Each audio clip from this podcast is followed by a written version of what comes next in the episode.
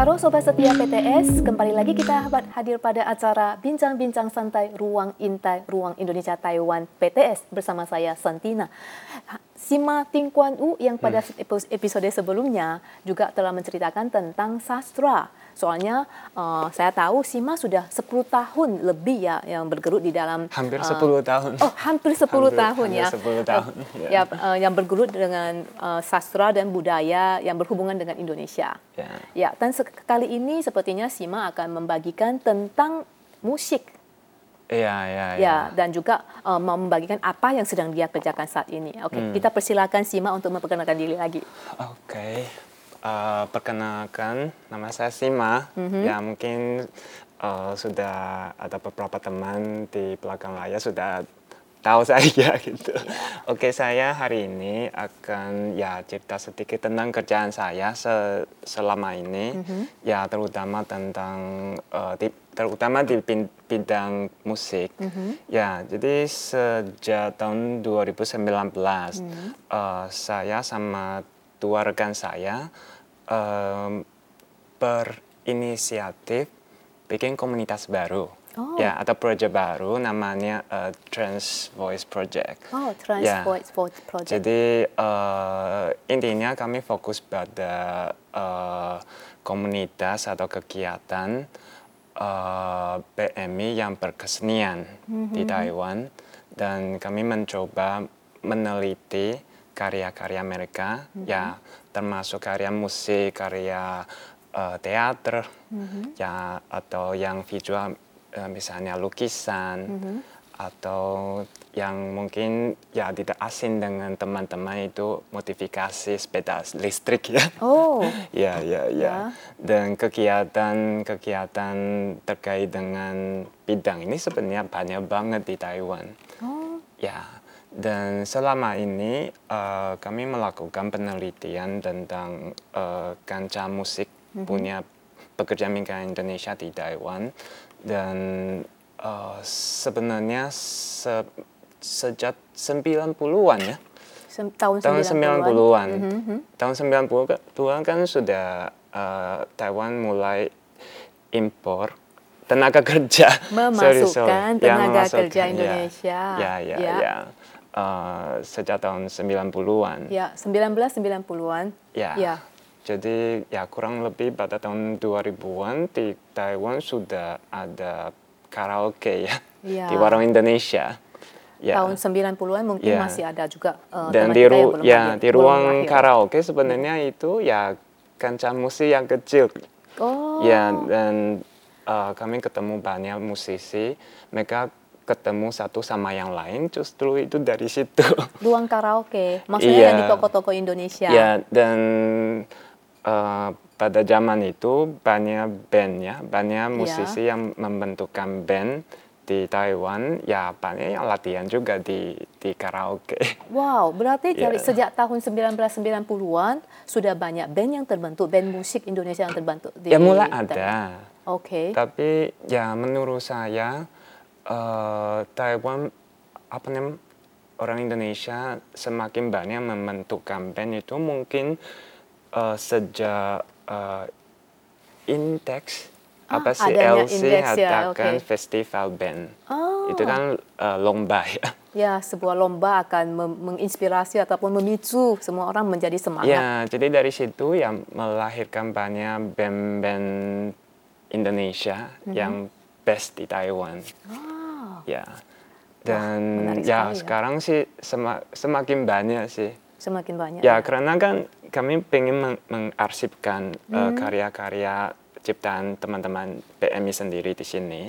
Ya, jadi saya sering dikirim karya gitu. Oh, oke. Okay. ya, jadi mungkin ya menurut saya mungkin uh, apa yang kami kerjakan itu juga memberi semangat pada teman-teman musisi di sini. Iya, juga menjadi bukti ya bahwa mereka pernah membentuk sebuah band di luar negeri, di tanah ya, perantauan. Dan ya mungkin ya dari sisi lain, mm -hmm. uh, mungkin ya musik musik punya teman-teman Indonesia belum bisa diakui ya mm -hmm. oleh industri musik di Taiwan yeah. ataupun di Indonesia. Tapi kami pengen membuktikan bahwa mereka hadir Mereka hadir. Tapi ya, di situ. tapi ya sebenarnya eh, banyak sekali musik dari Mandalin. Maksudnya lagu-lagu Mandalin itu berasal dari Indonesia juga ya. Umpamanya sepe- sebelumnya saya juga perkenalkan ya Sima juga seorang kontributor pada banyak media di Taiwan. Oh, soalnya Sima kan pintar berbahasa Mandarin. Soalnya kan orang Taiwan. Jadi dia menulis menulis eh, banyak eh, menulis banyak artikel. Di antaranya ada yang bernama eh, tentang Taiwan ke Yao i Dong Nan Ya, yang artinya lagu Taiwan dan Asia Tenggara. Dan salah satunya itu me- mengutip lagu yang terkenal dari Teresa Teng yang dalam bahasa Indonesia Tian Mi Mi ya, semanis Ya. madu. Sampan, sampan di dayu Sampan pun laju hai nonaya Ke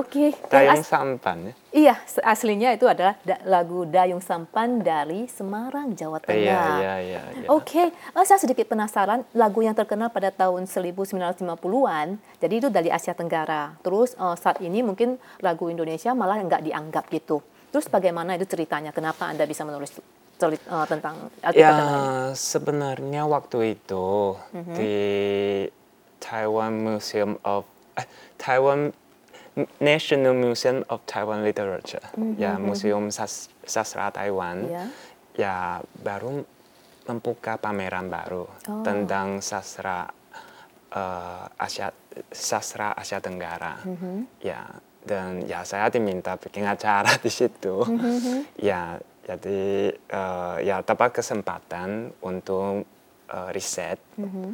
ya jadi eh, saya kan cari informasi, ya cari ya apa namanya eh, Data-data ya. data-data yang Ya. per- sudah pernah diterbit, ya ya ternyata banyak banget, Iya, iya.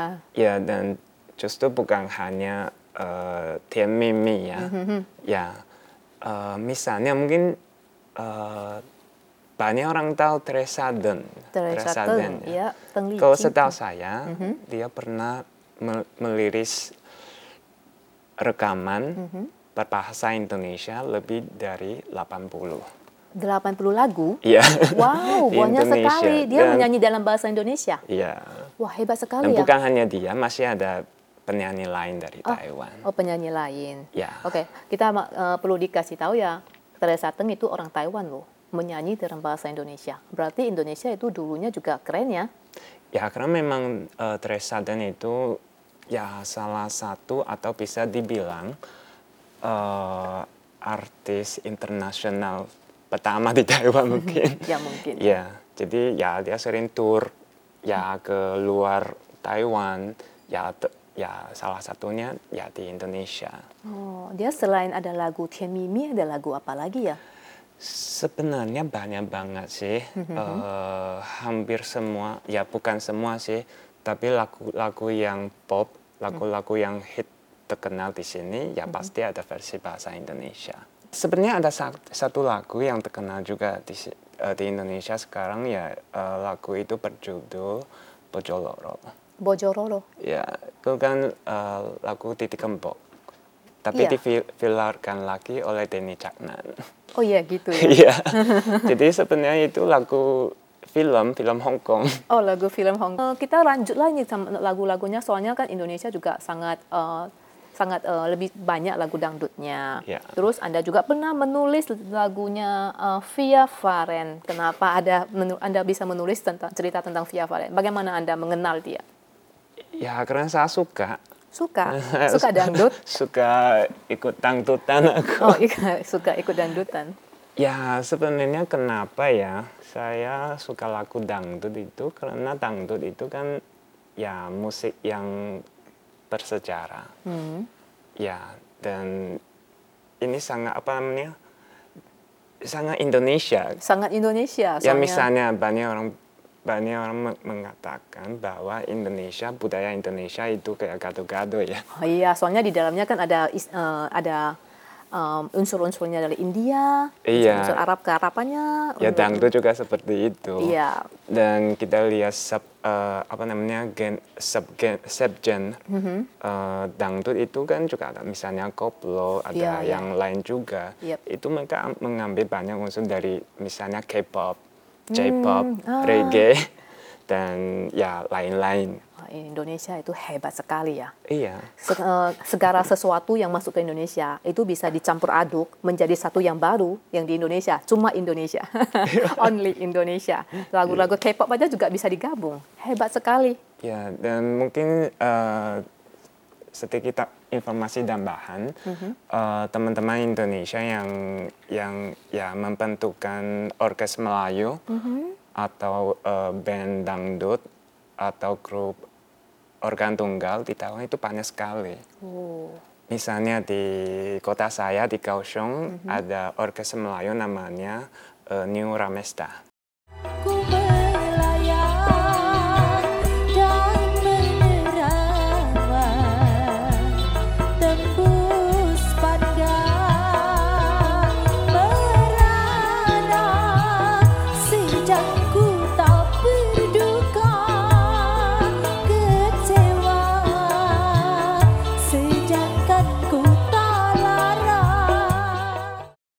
Indonesia di sini kan hampir 300 ribu ya. Iya, itu di atas lah kalau ditambah sama sa- penduduk mereka baru. sangat dibutuhkan.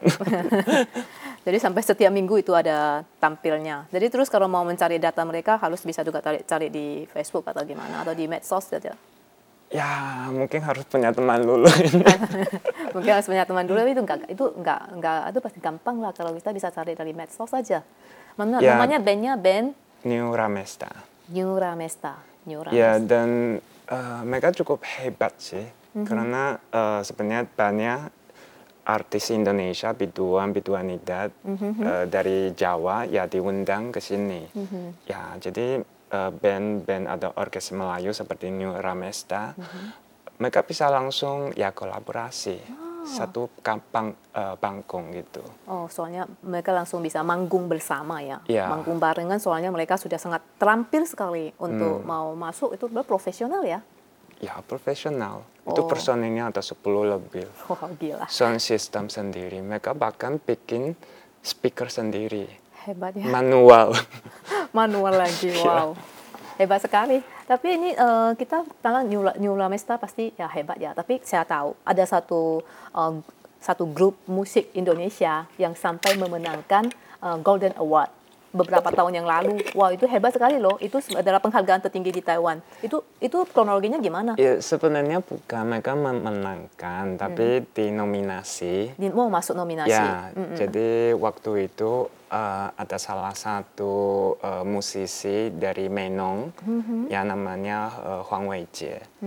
Eh, waktu itu dia punya project, Eh, ya dia pengen ya kolaborasi dengan musisi dari eh, pekerja migran.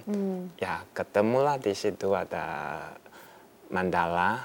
Ya bandnya namanya The Mandalas. Kalau Mandala sendiri namanya Mandala Subianto. Ya, oh jadi bandnya namanya apa saya cuma taunya Mandala bandnya ya The Mandalas. The Mandalas Ya, Oh. jadi waktu itu ya eh, Mandala sama teman-temannya juga cukup aktif di bidang ya gerakan eh, pekerja migran. Hmm. Ya, jadi eh, dia menulis banyak lagu tentang ya misalnya kasus-kasus ya pekerja migran di sini atau eh, ke apa namanya apa yang dialami teman-teman termasuk dia sendiri di Ya. Taiwan.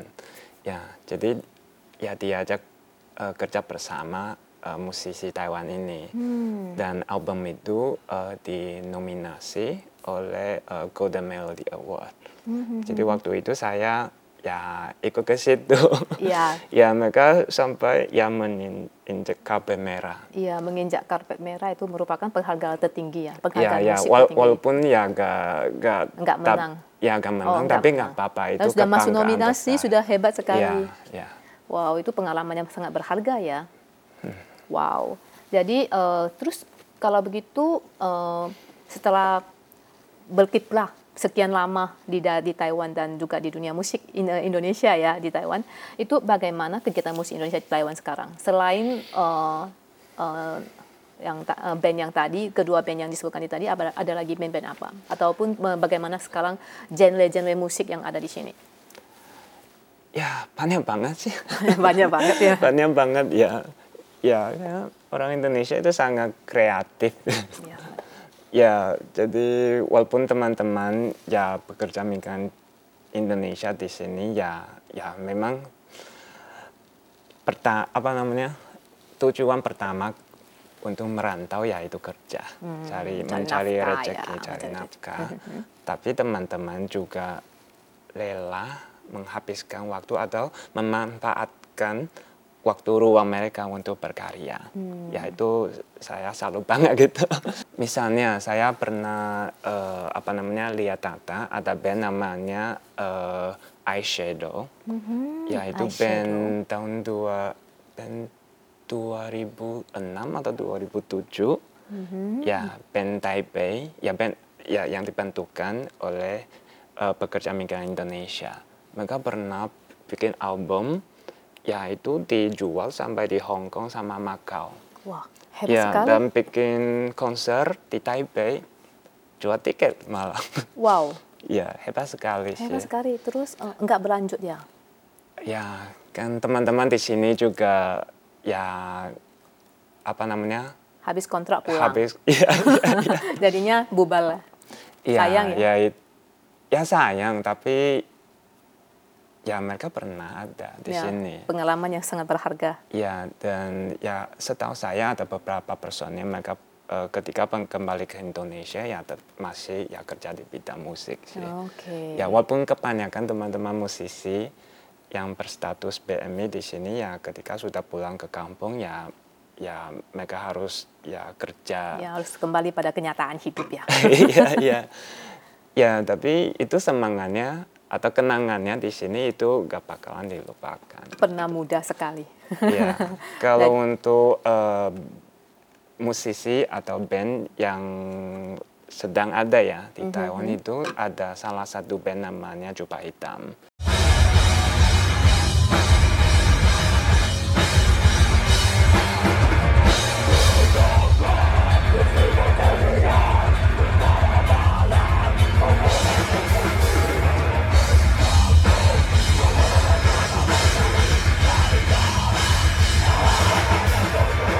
Bukan band apa bukan band biasa ya?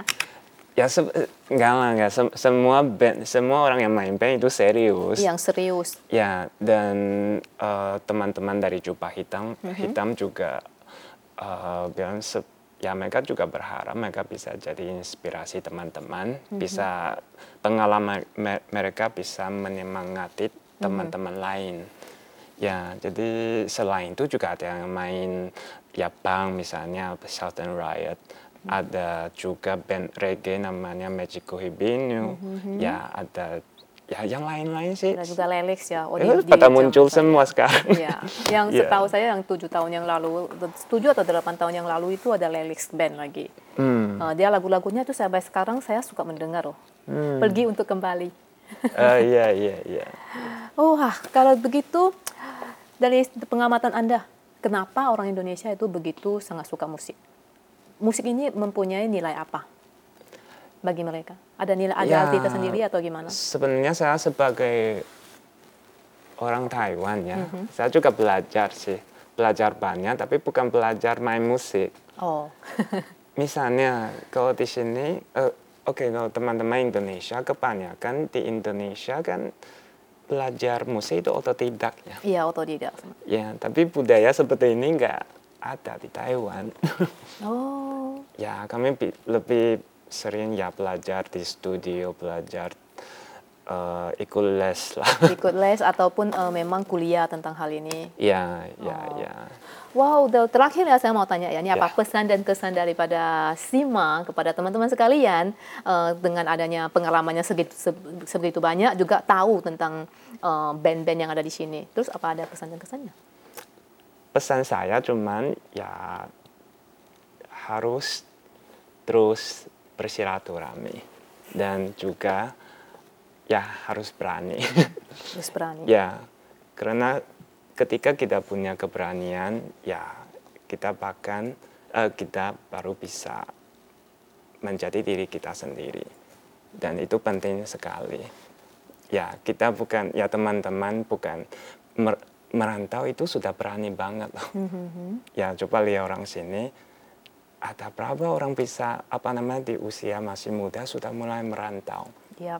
Ya jangan jangan lupa lah itu penting sekali. Ya dan eh, ya saya sangat meng- meng- menghargai teman-teman yang yang berani dan juga ya mem- apa, men- apa namanya pengen berkarya dengan pengalaman dia. Ya dan jadi sebuah karya itu karya bisa eh, banyak orang bisa terkesan atau terinspirasi dari karya-karya mereka. gitu. Mungkin Anda juga bisa menjadi inspirasi bagi teman-teman yang di belakang layar sekarang. Ya, Soalnya mudah-mudahan ini. dalam eh, Anda bisa paham bahwa dia sudah bisa berbicara dalam bahasa Indonesia sedemikian rupa. Jadi kalau Anda yang masih belum bisa berbahasa Mandarin, jangan takut. Soalnya bahasa Indonesia juga bisa dipelajari oleh orang Taiwan. Jadi orang Indonesia kenapa nggak bisa belajar bahasa Mandarin dengan baik? Jadi juga kita berterima kasih banyak kepada Sima Ting Ya, terima kasih juga. Iya, atas kesediaannya untuk membagi eh, pengalamannya dan juga cerita-ceritanya dan juga harus ingat ya kita, eh, kita harus tetap bersilaturahmi dan tetap berani. Kita pertahankan untuk tetap berkarya di Taiwan. Terima kasih tetap telah mengikuti acara kita sampai saat ini. Sampai jumpa pada episode berikutnya. 拜拜。